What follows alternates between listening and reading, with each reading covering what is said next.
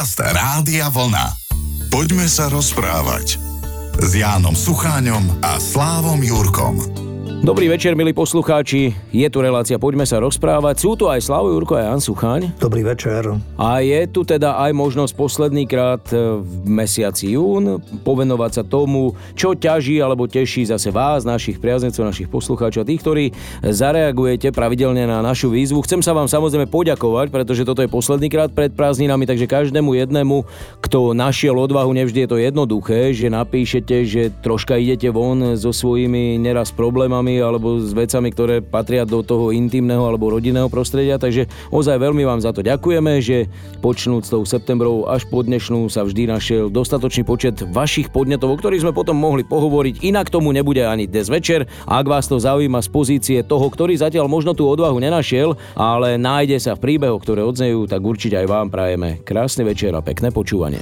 Poďme sa rozprávať. A toto musím povedať, že sme tu ešte nemali, s čím s čím prispieva Filip. Ako malý chlapec som bol veľmi hrdý na našu dedinu alebo menšie mestečko a hovoril som, že, že tam budem bývať navždy, ako môj dedo, jeho dedo a môj otec. A tak to aj bolo, až kým sa pred desiatimi rokmi u nás nezjavil z ničo nič erotický dom, alebo ako to slušne pomenovať. Verím, že každý vie, o čom je reč.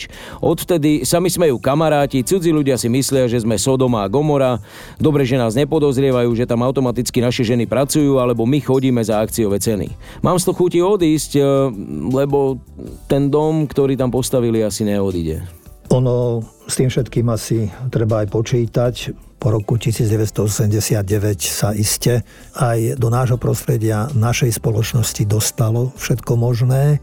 Tu už len je vlastne na nás, ľuďoch, ako sme dospelí, ako si s tým vieme poradiť. Je to iste nepríjemné pre niekoho, ale na druhej strane hovorím, že nie je to nič nové sú to v skutočnosti veľmi staré. Aspoň to takto všetci odvodzujú a keď sa k tomu vyjadrujú a sa to berie pomaly ako samozrejmosť. Zas na druhej strane je to aj naša skúška. Je to o nás, ako sa nielen k tomuto konkrétnemu problému, k tomuto domu postavíme, ale aj vôbec všetkým tým iným vplyvom, ktoré nesú možno podobný obsah, pretože dnes sa s tým kdekoľvek môžeme stretnúť, aj keď iste v niečom možno v obmedzenom rozmere, ale slova, obrázky, filmy existujú, takže je to len o vnútornej sile človeka. Ja si pamätám, keď aj táto doba prišla a som v Bratislave bol na jednej križovatke a tam sa objavili aj nejaké časopisy takéto, ako jedna pani, som to už asi aj spomínal, rozhadzovala tomuto chlapovi tie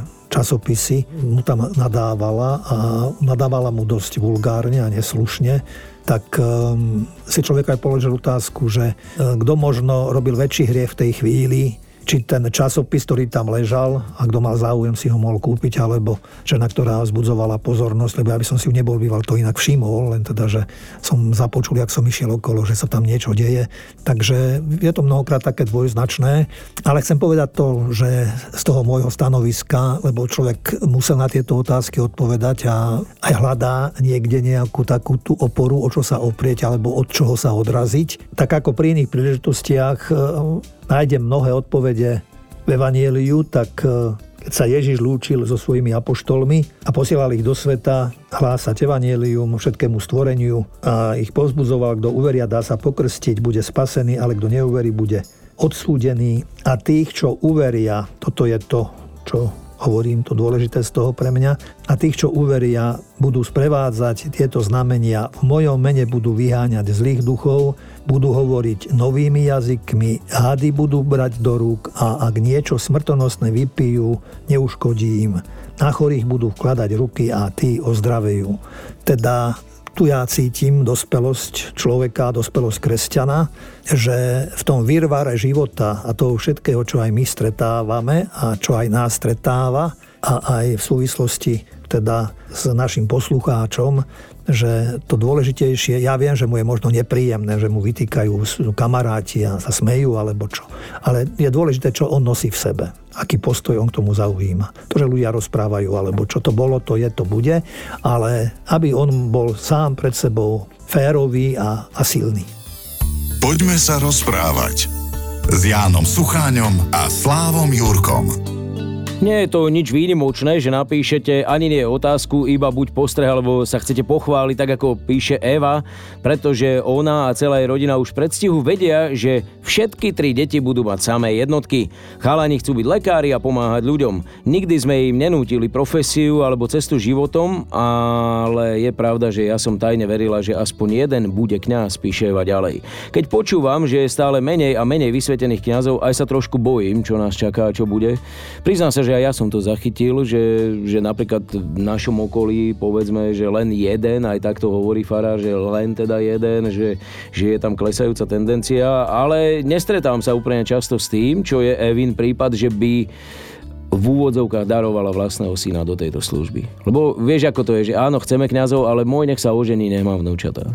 Ono je aj niečo iné za tým. Samozrejme, že doba je zmenená, že keď ja som sa hlásil na štúdium teológie, tak e, to bola práve doba, ktorá tiež nebola prajná týmto túžbám mladých mužov, ale to bolo práve z toho politického hľadiska zasa, ja, z toho vtedajšieho svetonázoru. Tam dokonca nám hovorievali, že štát zastúpení ministerstva má presne vypočítané, koľko pravdepodobne kolegov za rok odíde, zomrie a že toľko môžu akože prijať, takže plus mínus. Áno, je toho čím ďalej, tým menej. Ehm, možno, že to bola, hovorím, doba, ktorá aj bola charakteristická tou neslobodou a aj po tej materiálnej stránke e, tá spoločnosť až tak neprosperovala. My sa môžeme pochváliť za posledné roky zvýšenou naozaj životnou úrovňou, možno až blahobytom v niektorých prípadoch a asi nie je ich málo a to aj ľudia povedia, že ešte tak nám nikdy dobre nebolo ako za posledné roky. Práve aj teraz preto tá lamentácia nad tým, že sa zdražuje, alebo čo ja nehovorím, že je to dobré, ale s tým bolo treba počítať. Aj preto nepozerám správy, pretože to sa krúti všetko len o zdražovaní a naháňaní strachu a neviem čo všetkého a to a to. Veľa záleží naozaj na tých, ktorí sú v popredí, keď o tomto hovorím, aby upokojovali ľudí a možno, že práve aj týmto spôsobom a možno aj práve preto, že nám je dobre, to sme už aj spomínali v reláciách predchádzajúcich, predchádzajúcich, že človek si chce prvom rade užiť a takto nájsť plnohodnotný život, takže každý špás niečo stojí a aj táto cesta, ísť touto cestou asi, ja keď to nechcem vôbec nejak tak zvelebovať alebo čo, ale pre dnešného moderného človeka možno to nie je ľahké a jednoduché a možno ani zaujímavé. Na druhej strane mi teraz ale napadá, a to možno bude taká myšlienka, ktorá až e, môže byť rúhaním, to by som nerád použil toto slovo, ale čo ak možno to aj čo robíme a čo sme robili nerobíme dobre. Čo ak je to možno taká otázka pre nás, že zamyslite sa všetci od vrchu až po spodok, od najvyššej hierarchie po posledného, ja neviem, administrátora.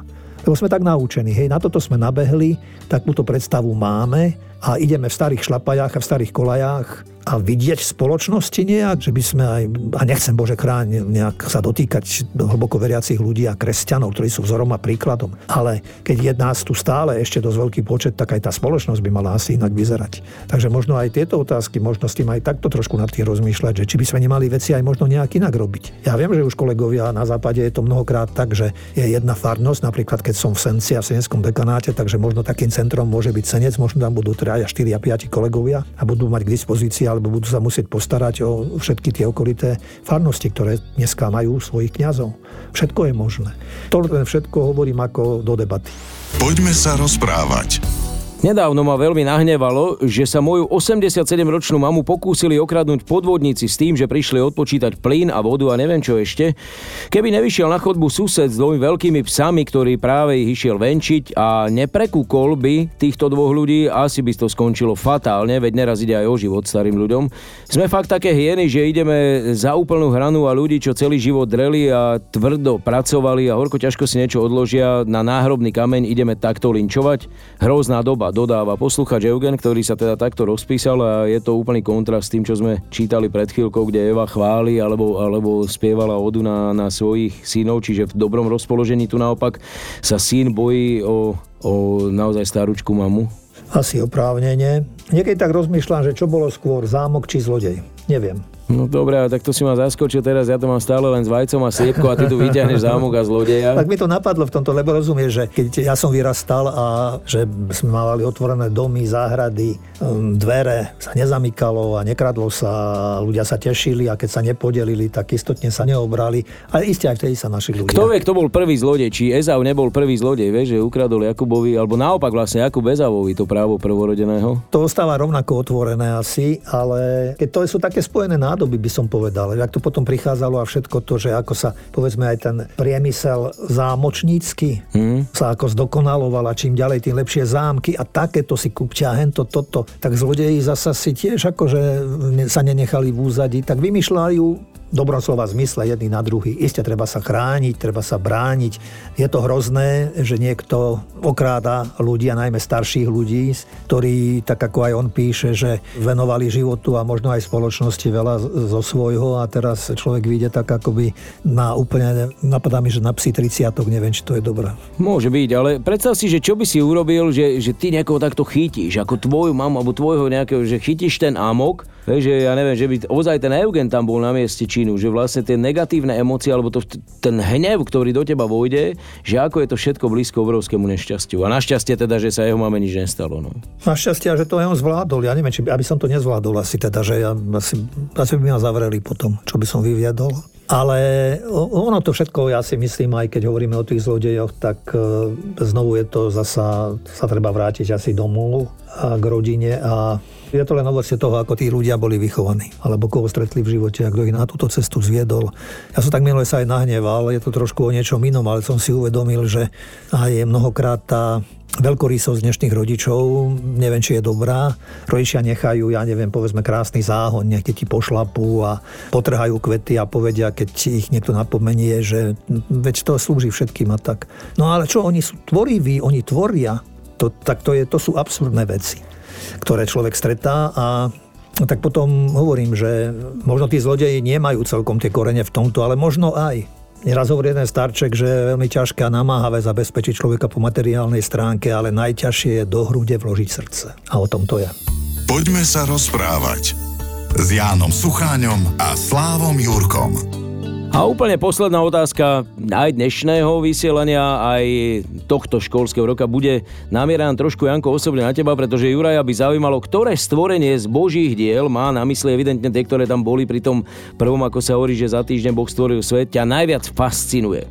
To, ako vyzerá nebo, zem, zvieratá alebo človek, s čím sa podľa teba Juraj to chce vedieť, e, stvoriteľ najviac pohral. Veľmi stručne a jasne, iste by som povedal, že je veľa toho, to ani nechcem všetko vymenovávať, čo robí život krásnym a mňa šťastným a čoho mám radosť. Ale teraz mi napadlo, že napríklad taká voda, taký Dunaj a hory to sú dve skutočnosti, ktoré ma vždy vedú k údivu a k pokore a sú to živly vyslovene pre mňa. A keď som spomenul ten Dunaj, tak si spomínam, keď je takto už záver, že ako študenti na teológii sme chodievali študovávať za starý most k Dunaju. To bolo tedy kúpalisko myslím, ale už sa to tak aj tratilo. Ale ešte tam boli nejaké také stánky a v tom čase, v tom období Dunaj sa vylieval, tam bol trávnatý porast a do toho a bývala tam krásne čistá voda.